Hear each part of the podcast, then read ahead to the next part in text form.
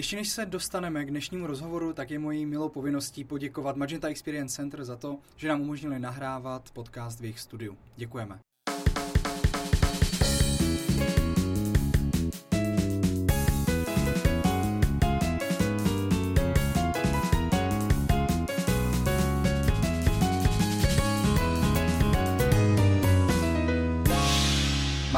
Hrkala jste možná potkali na loňském grand finále, nebo si ho pamatujete z předchozí série našich podcastů. Pro ty, kteří ještě neměli tu čest, malé zhrnutí. Marek je první český profesionální tvůrce prezentací, moderování a prezentování se věnuje přes 20 let a je taky autorem knihy Odprezentuj, kterou vřele doporučujeme všem soutěžícím. Marku, moc krát děkuji, že jste přijal pozvání. Děkuji, Adame, že jste mě zase po roce pozval a uvidíme, co z toho dneska vyplyne. Věřím, že to bude zajímavé. A my jsme se naposledy viděli na loňském grand finále. Čím jste se vlastně od té, za, čím jste se zabýval za tu dobu? Prezentacemi, překvapivě, ale eh, nejen nimi. Jako každý podnikatel eh, dospějete v nějaké fázi do stádia, kdy si řeknete, že už by to taky mohlo fungovat trochu bez vás. A v tomhle stádiu jsem teď momentálně já, kdy se snažím firmu osamostatnit, kdy se snažím nebýt součástí úplně nutně každodenního provozu. Už jsem v rámci toho loňského roku k tomu udělal nějaké první kroky, ale ještě nás spousta kroků čeká, takže firma pozvolna dospívá a rád bych se stal takovým tím rodičem ne pečujícím, ale jenom občas sledujícím a, a nemusel tam být prostě každý den. A na čem zajímavě teď pracujete? Pracujeme stále na nějakých velkých prezentacích, konferencích, teď je konferenční sezóna, leden, únor, březen, takže eh, těchto těch věcí mm, máme pořád spoustu, stejně jako jich bylo v těch uplynulých měsících. Um, kdybych měl vybrat teď jednu hezkou prezentaci za poslední dobu, tak to byla prezentace, kterou jsme dělali pro jednu českou banku na tiskovou konferenci a bylo to v prostoru, kde když si představíte tenhle, tak nepromítalo se jenom na tu přední stěnu, ale taky na ty dvě boční. A takže ty novináři se v nějakých částech té prezentace ocitli tím obsahem obklopeni. Což je jedna z těch věcí, o kterou se snažíme trochu vtáhnout ty lidi víc do děje, protože jenom ta obyčejná prezentace už mnohdy nestačí. Takže tohle byla jedna z těch docela zajímavých, hezkých prezentací za, za poslední dobu. A to musí být hrozně náročné, ne? Všechno sladit, aby to, aby to v tom prostoru... Jo, je to, je to o tom, že tam opravdu jedete na tu zkoušku klidně dvakrát a mm, podíváte se na to, jak to funguje, protože um, vždycky je nejlepší být připraven než překvapen a to zkoušení na místě v případě takhle složitý projekce je nezastupitelný. Můžete mít nějaká, nějaká, nějaké parametry od produkce, ale vždycky je nejlepší se na to podívat, jak to vypadá, jak vám to bude vypadat třeba v různých barvách a jak to bude působit. Takže tohle bylo součástí mm, té přípravy nepochybně. A bylo to nějak jako výrazně náročnější oproti běžným přípravám na, na, na prezentace? Ano i ne. Samozřejmě, že to je výrazně náročnější eh, v tom slova smyslu, že prostě produkujete těch věcí najednou víc. Místo jednoho klasického slajdu v PowerPointu musíte připravit nějaký návazný videa, když se promítají na ty dvě stěny. Takže na synchronizaci těch věcí, jo. Um, ale strašně to pomáhá tomu storytellingu. Takže ne třeba na celou prezentaci, ale na její části aby se to nepřejedlo, má smysl takovýhle přístup aplikovat a dělat to.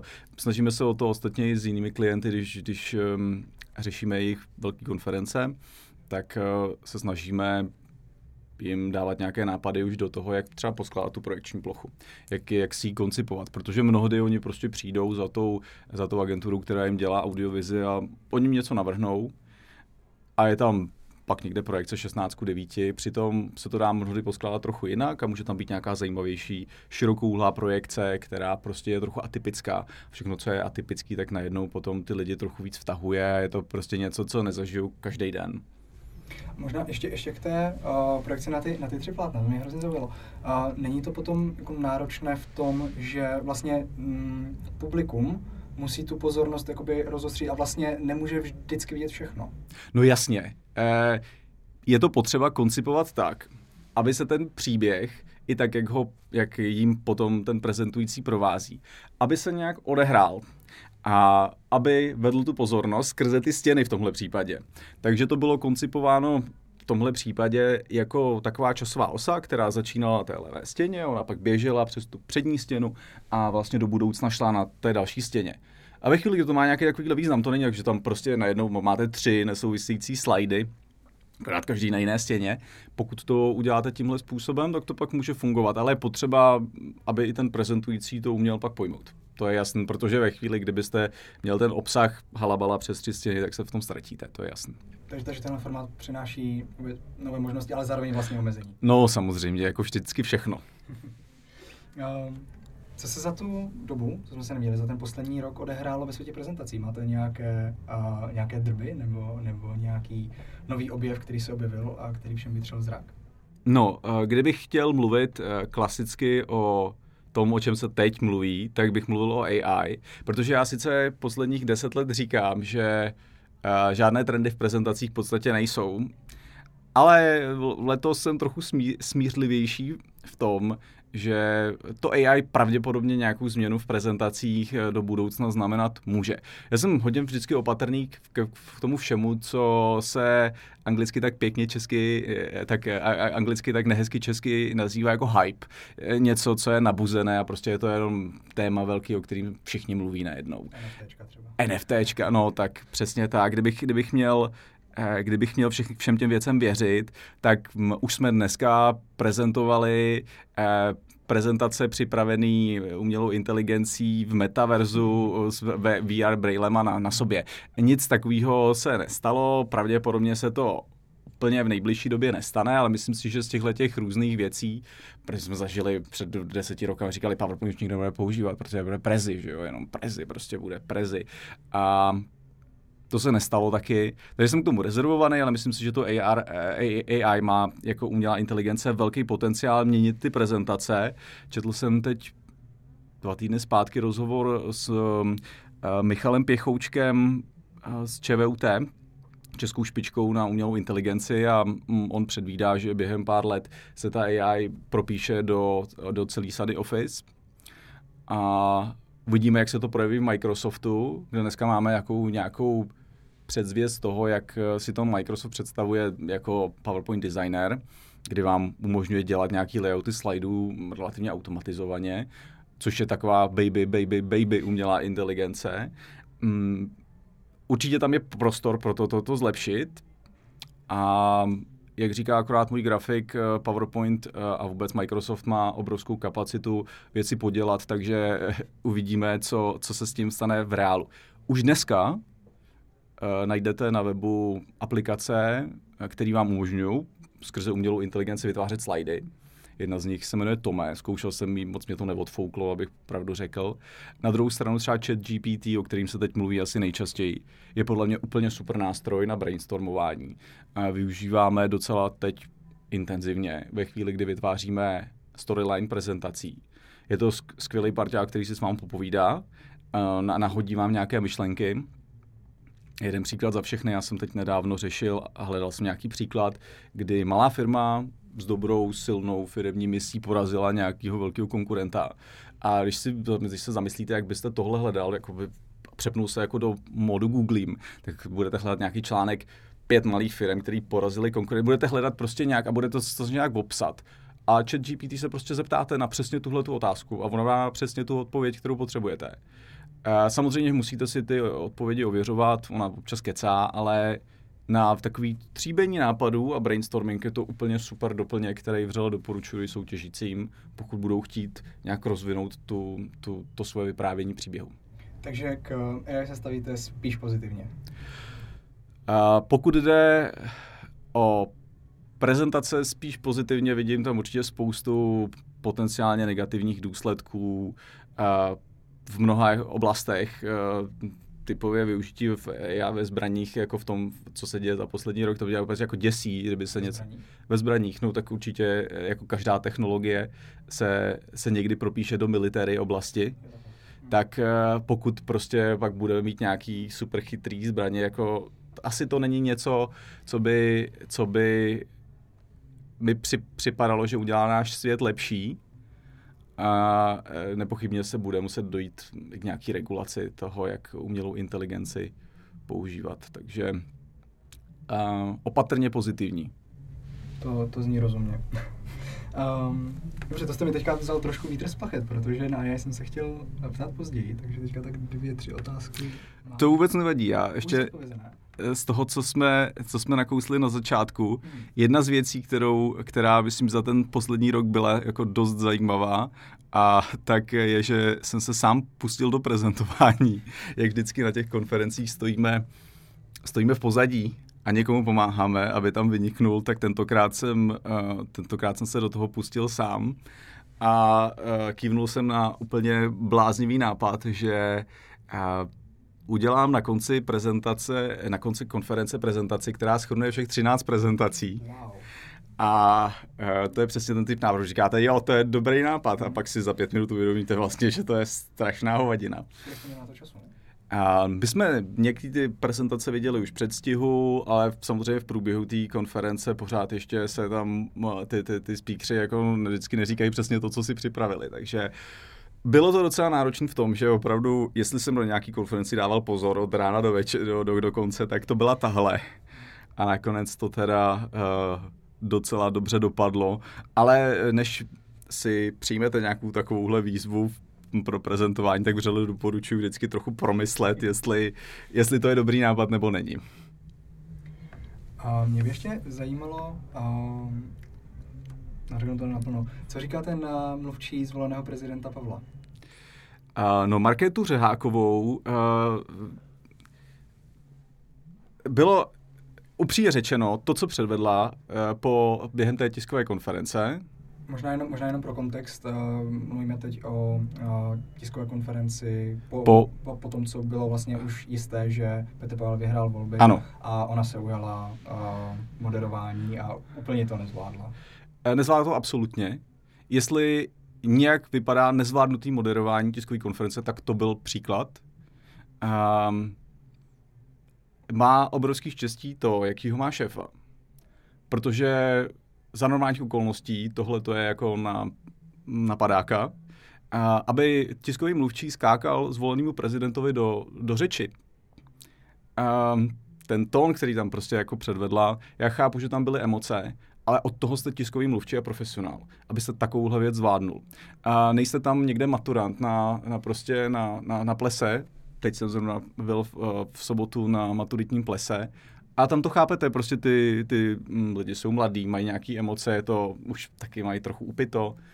Ona měla pravděpodobně možná, eh, asi taky trochu upito, ale prostě tohle to není profesionální. Mě to docela zkazilo zážitek vlastně z toho, z toho odpoledne, který byl jinak ve skrze pozitivní a jako ten shitstorm, který se tam odehrál, naprosto chápu. A akorát mě vlastně jako trochu pak překvapilo, jak spousta novinářů, když se ukázalo, že eh, tam zůstane, a že s ním teda budou muset v následujících letech komunikovat, tak všichni prostě stáhli ocasy a najednou zase jako začal říkat, a ono to vlastně nebylo tak špatný, ve chvíli, kdy zjistíte, že jako s tou marketou budete muset eh, celou dobu komunikovat. Um, vážím si uh, Petra Pavla za to, že jako ukázal tuhle tu velkorysost, což je skvělá věc, ale ten výstup, pokud se na něj ptáte takhle, tak je byl absolutně neprofesionální. Dobře, takže o, kdyby třeba naši soutěžící chtěli načerpat inspiraci, jak rozhodně neprezentovat, jak rozhodně nevystupovat před lidmi, tak je to, je to skvělý příklad, ano. Jaké dovednosti a hlavně soft skills ve své práci využíváte nejvíc? Jaké soft skills? Pravděpodobně prezentační a komunikační dovednosti, když se na to takhle ptáte. Um, obvykle do, pro prezentace, aby to dobře fungovalo, potřebujete nějakou míru empatie a to, čemu se říká sociální inteligence, pochopit a uh, trochu se vcítit do toho, co bude cítit publikum, co to publikum ne úplně tak jako chce slyšet, což je jako jedna věc, můžete jít tímhletím populistickým způsobem, ale zároveň jak na to bude reagovat. To neznamená, že to publikum máte hladit po srsti jenom, a takový prezentace bývají obvykle nudný. Je dobrý do, toho, do té prezentace začlenit něco, nad čím se to publikum třeba trochu podiví, protože to je přesně to koření, který eh, dává té prezentaci trochu větší náboj, ale musíte vědět, jak to publikum na to zareaguje. Je rozdíl být dobrý šéf kuchař, který tam dává toho koření tak akorát, a je e, rozdíl být prostě m, ten slon v porcelánu, který tam jako m, hází akorát vlastně jako tam v tom to tančí a odlítají od toho ty střepy. Takže to, to je ten rozdíl toho, kdy to děláte vědomě a chytře a sociálně chytře a kdy to děláte neúplně, neúplně vhodně. vhodně no. A kde jste, se, kde jste se tohle naučil? To se naučíte asi zkušeností, naučí se se to, jednak některé ty věci máte, hmm. anebo nemáte, některé z těch věcí jsou, jsou mm, vám vrozený, přirozenější a, a no, lidi to prostě se s tím narodí. A jinak se to dá tříbit tím, že mm, se neustále učíte v komunikaci s lidmi, tím, že prezentujete, tak taky si dokážete pak daleko líp představit, jak budu reagovat na tu či konkrétní zmínku. Vy jste zmínil v úvodu, že a, před nějakými deseti lety se a, spekulovalo, že Prezi nahradí PowerPoint a ten, hmm. už, ten už nebude potřeba. A používáte jenom PowerPoint nebo, nebo využíváte i jiné alternativy? V drtivé většině používáme PowerPoint. Um, já vždycky na tuhle otázku říkám, že ten nástroj je vlastně to úplně poslední, co vás zajímá. To je jenom nějaká, nějaká krabička, do který pak ten svůj obsah naskládáte. Jestli to dáváte do krabičky, která se jmenuje Keynote, nebo PowerPoint, nebo Prezi, je celkem jedno. Důležitý je, co tam naskládáte a jak to tam naskládáte. Takže uh, PowerPoint tím, že je všeobecně dostupný, každý ho skoro na počítači má, je to průmyslový standard, tak je tou nejbezpečnější krabičkou, jak věc doručit v té formě, ve které si představujete tomu publiku, kterému chcete prezentovat. Takže proto PowerPoint podle mě ještě nějakou dobu bude pořád to, co je Google pro vyhledávání. Ale eh, co bude za 10 let, za 20 let, kdo ví. Um, Myslíte si, že naši soutěžící by se měli právě jako spíš držet toho PowerPointu, anebo třeba pokud nemají takové zkušenosti, protože PowerPoint má spoustu nástrojů, ale naši soutěžící pravděpodobně, velmi pravděpodobně, je všechny neznají a, a vlastně moc jako ne, ne, neví, co s tím PowerPointem můžou dělat. To chce stovky a tisíce hodin práce s ním, aby se to člověk naučil. Tak myslíte, že třeba v některých případech dává smysl spíš použít právě Prezi nebo Canvu? A nebo raději prostě se do toho opřít a naučit se s tím PowerPointem? Já bych eh, doporučoval vřele, pokud eh, to s prezentacemi myslíte vážně a myslím si, že soutěžící, kteří jdou na prezentiádu, to myslí s prezentacemi vážně, tak se naučit s PowerPointem. Je to opravdu spletitý software, který je možná hm, rozsáhlejší a nabízí víc možností, než většina uživatelů si myslí. Zase jsem si to uvědomil, když jsem v loňském roce natáčel pro Seduo kurz, eh, jak v PowerPointu pracovat jako profík. Je tam spousta věcí, které vám můžou strašně usnadnit práci a udělat ty, ty prezentace takže nevypadají vůbec jako v PowerPointu. Jenom je tam musíte vědět, kde je tam najít. To je, eh, to je to je fajn. Jestli chcete dělat s Canvou, jestli chcete dělat v Google slidech, určitě můžete, ale... Mm, no na prezentiádě ne. Jo, na prezentiádě ne. Tam, tam to možná není, tam je jenom PowerPoint, Canva, Prezi a OrgPad. OK. Uh, podle mě o vítězi téhle, téhle prezentiády, stejně jako té loňské, nerozhodne to, v jakém softwaru tu prezentaci připravíte, ale prostě jestli bude dobrá, anebo jestli nebude dobrá. Um, vy jste před rokem porocoval na grand finále a některé týmy tam měly ve svých uh, prezentacích videa. A z mojí zkušenosti a i ze zkušenosti ostatních organizátorů, na prezentiádě videa v prezentacích úplně tolik nefungují. K videům uh, máme docela jednoznačné doporučení, jednoduché doporučení, který mám i v knize. Uh, Video do prezentace, zvlášť tohohle toho kratšího formátu, by nemělo být delší než řekněme 30 vteřin. Nezačínat tím, nekončit tím. To jsou takový tři základní pravidla, které když dodržíte, tak to tam může fungovat. A vždycky to video musí být součástí toho příběhu. Pokud funguje jako součást toho příběhu, A dost často používáme teď v prezentacích video, který běží bez zvuku a místo toho, aby za vámi byl jenom statický obrázek, tak prostě za vámi běží video. Může to fungovat, může to tu prezentaci oživit, přitáhne to pozornost publika, v tom případě bez vám. Ve chvíli, kdy tam vložíte jenom nějaký video, jako protože jako se vám líbí, tak to asi úplně úspěch mít nebude. Um, vždycky záleží na kontextu a na provedení. Uh, vy jste se vzal svoji knihu, za, za to jsem moc rád, protože bych se vás teď chtěl zeptat na um, vaše oblíbené typy, triky, rady, uh, které v ní můžeme najít.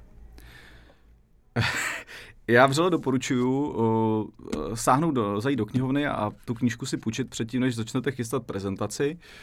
Um, my jsme nicméně pro vás, pokud nechcete číst těch 200 stránek, a je to asi možná trochu už staromodní, eh, tenhle ten formát, tak jsme připravili eh, tohle Leporello, který, hm, který jsem asi v 300 kouscích poslal poslal uh, Davidu Rybovi a uh, dostane se k větší části z vás na, nevím jestli na krajských uh, soutěžích, určitě na finále.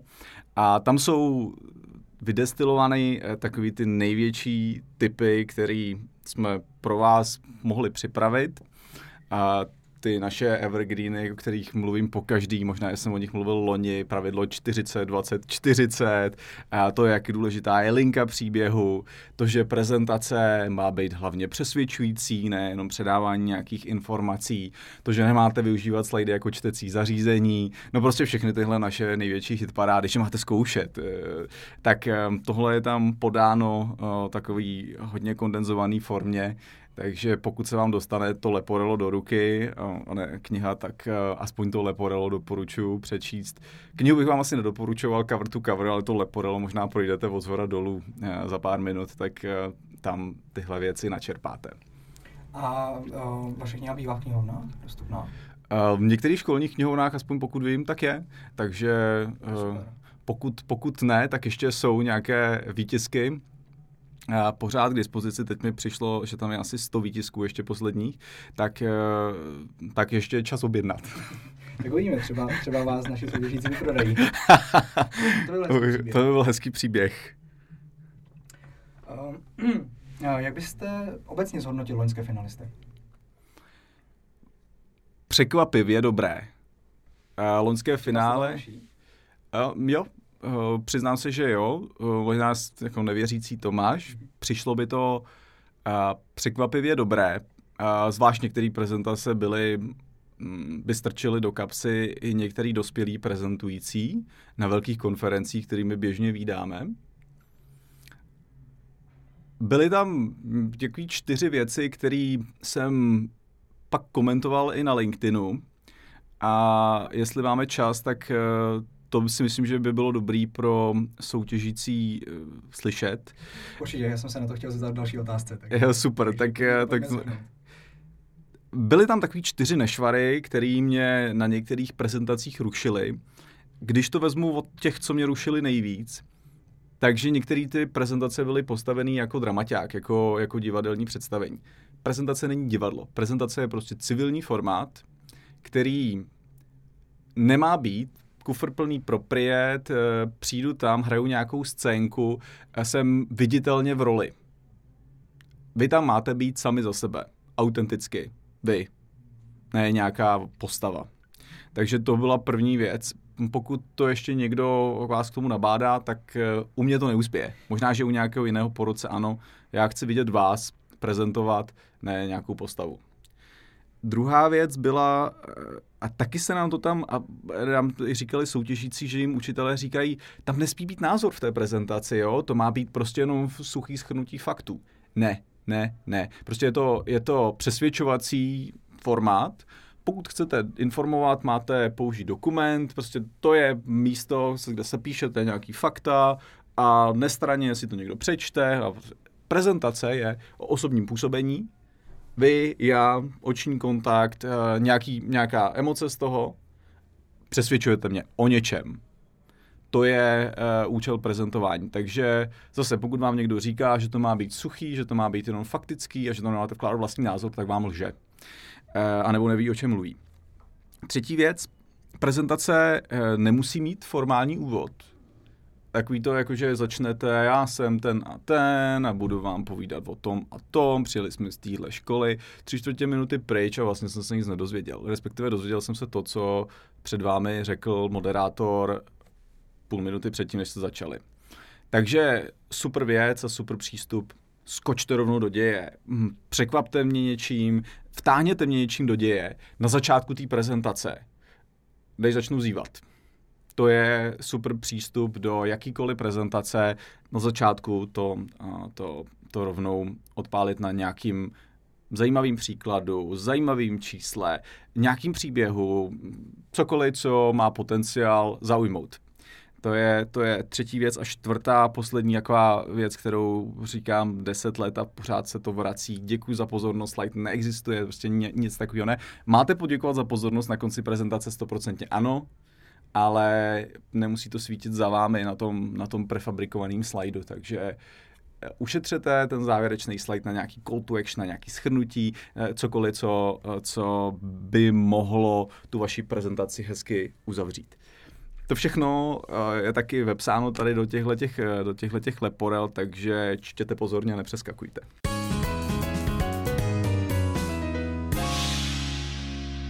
Které z letošních témat byste si vybral pro svoji prezentaci a jak byste si ho upravil? Uh, přiblížím vám je. Takže uh, základní školy mají témata bylo, nebylo, nebo jedna plus jedna. Mm, jedna plus jedna. To si myslím, že nabízí uh, to nabízí větší prostor pro nějaké nabalování různých ideí a uh, je to vlastně téma, který, na který můžete postavit docela zajímavý příběh. Dobře, a střední školy mají témata první rande a na tom se shodneme. Stoprocentně na tom se shodneme. Uh, osobní život bych asi do, do prezentády netahal, ale jestli se k tomu eh, někteří uh, soutěžící uh, odhodlají, tak jsem zvědavý, co na nás, co na nás vypadne. Já když jsem ty témata viděl, tak jako první věc mě napadlo uh, spojit ta dvě témata dohromady a říct si, na, zhodneme se na tom, jak má vypadat první rande. Jo, nebo shodneme se na tom, co je jedna plus jedna. Třeba taky. Máte před prezentacemi nějaký rituál, který vám pomáhá se dostat do, do flow, začít se soustředit? Já docela si myslím, že eh, je užitečný eh, soustředit se na to dýchání. Um, nevím, jestli jsem o tom nemluvil taky před, před rokem. Věřím, že ano. A to je jedna z věcí, která strašně pomáhá, zvlášť když je člověk trochu nervózní, dostat se do klidu, no, do přítomného okamžiku v té hlavě, kde shortuje, jak to vlastně bude, co přesně budu říkat, jak to dopadne, jak budou reagovat. Teď tam je to taková ta opička, co tam skáče eh, z jedné strany na druhou, tak ji trošku jako posadit a, a říct tý, hm, teď potřebuju být v klidu, ty si tady dřepni a koukej, co se bude dít. Takže to dýchání, když se začnete soustředit na to nádech, výdech, dneska už to máte to v hodinkách, jo, ty vám říkají, kdy máte, jak máte, jak se nadechnout, vydechnout, to jak, jsem v těch, jak to bylo dřív v těch vtipech o, o blondýnách, tak to se omlouvám všem blondýnám, uh, tak máte na to dneska spoustu nástrojů, jak, jak toho docílit a vřele doporučuju trošku nějaký rituál. Někdo zase uh, má, uh, že se potřebuje vybít, takže jde někam do ústraní, tam si pustí uh, svoji oblíbenou hudbu a nějak si tam tančí. Jo i to je možný. Takže udělejte si svůj vlastní rituál, podle toho, jako co na vás zabírá, tak aby až budete vystupovat na to pódium, abyste pokud možno byli jako vnitřně v klidu, bez rychleného dechu a bez, bez těch roztěkaných myšlenek toho, co všechno jako se může stát. A vy osobně teda používáte ta dechová cvičení? Je to nejjednodušší v tom, že to dech, na rozdíl od toho tance, kde se musí někam vzdálit, a, a, tak uh, to dechové cvičení si uděláte úplně bez problému, ať sedíte třeba už na tom pódiu někde, anebo pod pódiem, protože to, jak dýcháte, to, to, vaš, to, to vaše okolí nějak zásadně neruší, zatímco kdybyste tam v první řadě začala nějak tančit nebo se tam nějak protahovat, tak by to asi působilo trochu nepatřičně. To asi ano. Jaká byla vaše nejdůležitější prezentace? Taková ještě nebyla. Žádná prezentace není tak důležitá. Já to říkám totiž každému. Vždycky uh, máme takový pocit před tou prezentací, že to je strašně důležitý a že teď jako, a co si, ty, co si jako někdo řekne, jaký to bude mít do... je to prezentace. Jo. Je to fajn, když se to povede, může to mnohdy znamenat nějaký plus pro vaši kariéru, nebo pro, jako je to nějaký úspěch, bezva. Ale jako žádná prezentace vlastně není nějak životně důležitá. Takže m, mm, kategorie nejdůležitější prezentace mě asi vlastně nic moc neříká. Nezvládnete jednu vybrat, která byla ne, ta nejstěženější? Ne. Dobře.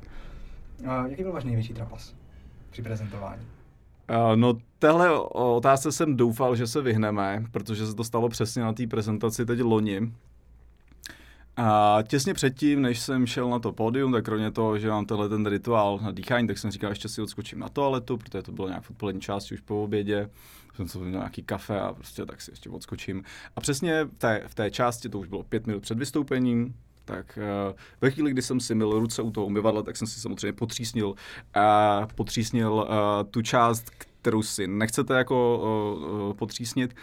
Takže absolutní panika, jako to, co s tím. Přemýšlel jsem, a viděl jsem to v tom filmu o mistru Bínovi, jak, jak tam eh, stojí před tím vysoušečem. tak eh, no, eh, prvních pár minut prezentace se musel strávit skrytý za řečnickým stolkem a pak to snad uschlo, takže jako... A, tohle, myslím, zatím je asi jako největší věc. Kdy zase dobře míněná věc, budete si prostě ještě umít ruce a prostě se jako podívat do zrcadla to a i to se může uh, nepodařit, tak... Um... Tak děkuji, že jste, že jste uh, o tomhle byl ochotný mluvit. Ale to, uh, nikdo vás na to neupozorňoval, všimli si toho lidi?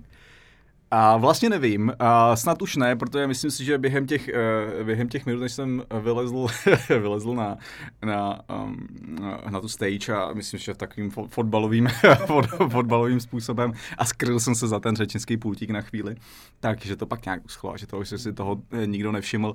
Ale uh, stát se může ledacos, takže um, při mytí rukou před prezentací velký pozor. um. Jaké máte vzpomínky na prezentování ve škole? Skvělý. To byl asi ten důvod, proč jsem se pak dal na prezentování i uh, profesionálně, protože vždycky, když jsem měl nějakou prezentaci, tak se to setkalo s pozitivní zpětnou vazbou, což je mimochodem strašně důležitý. Ve chvíli, kdy vás ta zpětná vazba posiluje, posiluje to, že jako to děláte dobře, tak uh, samozřejmě se zlepšujete, máte pocit, že to jde správným směrem takže to je, je asi pro učitele mm, velká, velká výzva hledat vždycky v těch prezentacích a my jsme se taky snažili jako porota hledat v těch prezentacích ty pozitivní věci a ty v těch lidech upevňovat. A, ale zároveň smysluplně konstruktivně říkat i ty věci, které se nám nelíbí a mm, dávat těm lidem příležitost to třeba příště udělat trochu jinak. Takže prezentace na škole za mě vždycky byly super, já jsem se na to těšil. A jak eh, probíhala, pokud probíhala výuka prezentačních dovedností na vaší škole? Třeba no, předmětů. Mm, myslím si, že tehdy asi maximálně v rámci informatiky. A což mi přijde, já nevím, jak to dneska. Asi podle mě, podle mě by to měla být integrální součást výuky češtiny. Minimálně na vyšším Gimplu úplně absolutně. A já nevím, do jaký míry dneska probíhá výuka češtiny tím, že se uh, pořád bifluje, biflujou děti, lumírovce, ruchovce a, a jako... Ne, ne všude. Ne, tak snad ne. Já to doufám, že už ne. Protože je fajn mít přehled o literatuře, ale my jsme čtyři roky biflovali uh, literární díla, jsou soupisky nějakých jako děl autorů, což mi přijde pro následující život uh, mm, řádově méně použitelný, než když uh, by se v češtině učilo opravdu, jak ten jazyk používat. Ať už prostě se máte vymáčknout v prezentaci, v projevu na svatbě nejlepšího kamaráda, v úředním dopise, anebo jako v jakýmkoliv jiným formátu. Přece tu češtinu, pokud vystudujete osmiletý Gimple, byste měli umět především používat a jako není pro mě opravdu mm, takovým přínosem znát veškerý díla básníků druhé poloviny 19. století nebo ještě starších. Na tom se zhodneme. Každopádně tohle je věc, na které, na které prezentiáda pracuje a chceme právě prezentiádu využívat jako nástroj pro výuku prezentačních dovedností ve školách, tak To je perfektní, perfektní věc. Už jsem o tom mluvil eh, krátce s Davidem a tuhle jeho iniciativu strašně kvituju. Myslím si, že to je stále extrémně potřeba a jestli se v tomhle směru podaří něco udělat, tak to bude obrovský krok správným směrem. Tak, um, kdy se zrodila vaše láska k prezentování? Bylo to, bylo to na té základce nebo, nebo až později? No asi uh, bylo to už na základce, možná na nižším Gimplu. Asi poprvé, kdy jsem, uh, kdy jsem uh, otevřel PowerPoint. no, první PowerPoint jsem zřejmě viděl někdy kolem roku 97. No, ten musel vypadat. no, byl, byl trošku méně pokročilý než dneska. Ale takové ty základní věci, které tam byly, uh, které tam jsou dodnes, tak tam byly i tehdy. A nějak mě bavilo si s tím hrát, byl jsem divný dítě, to přiznávám, to jako, to vlastně můžete vidět do dneška, tak uh, tenkrát, když si ostatní všichni jako hráli počítačové hry, tak já jsem teda taky hrál občas hry, ale vedle toho jsem ještě si občas hrál s PowerPointem.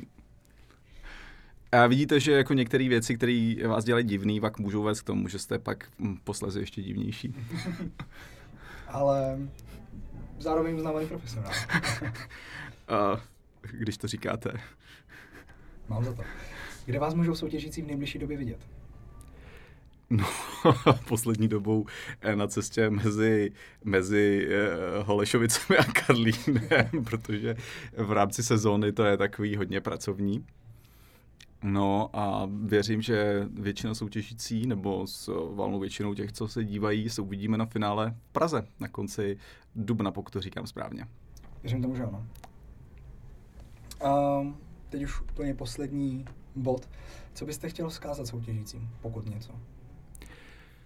Chtěl bych jim vzkázat, aby to pro mě bylo zase stejně příjemný překvapení, stejně jako pro ostatní po roce, jako to bylo v loni, kdy ta úroveň těch prezentací na to, že jsme tam viděli opravdu jako mladý prezentující, byla velmi, velmi dobrá.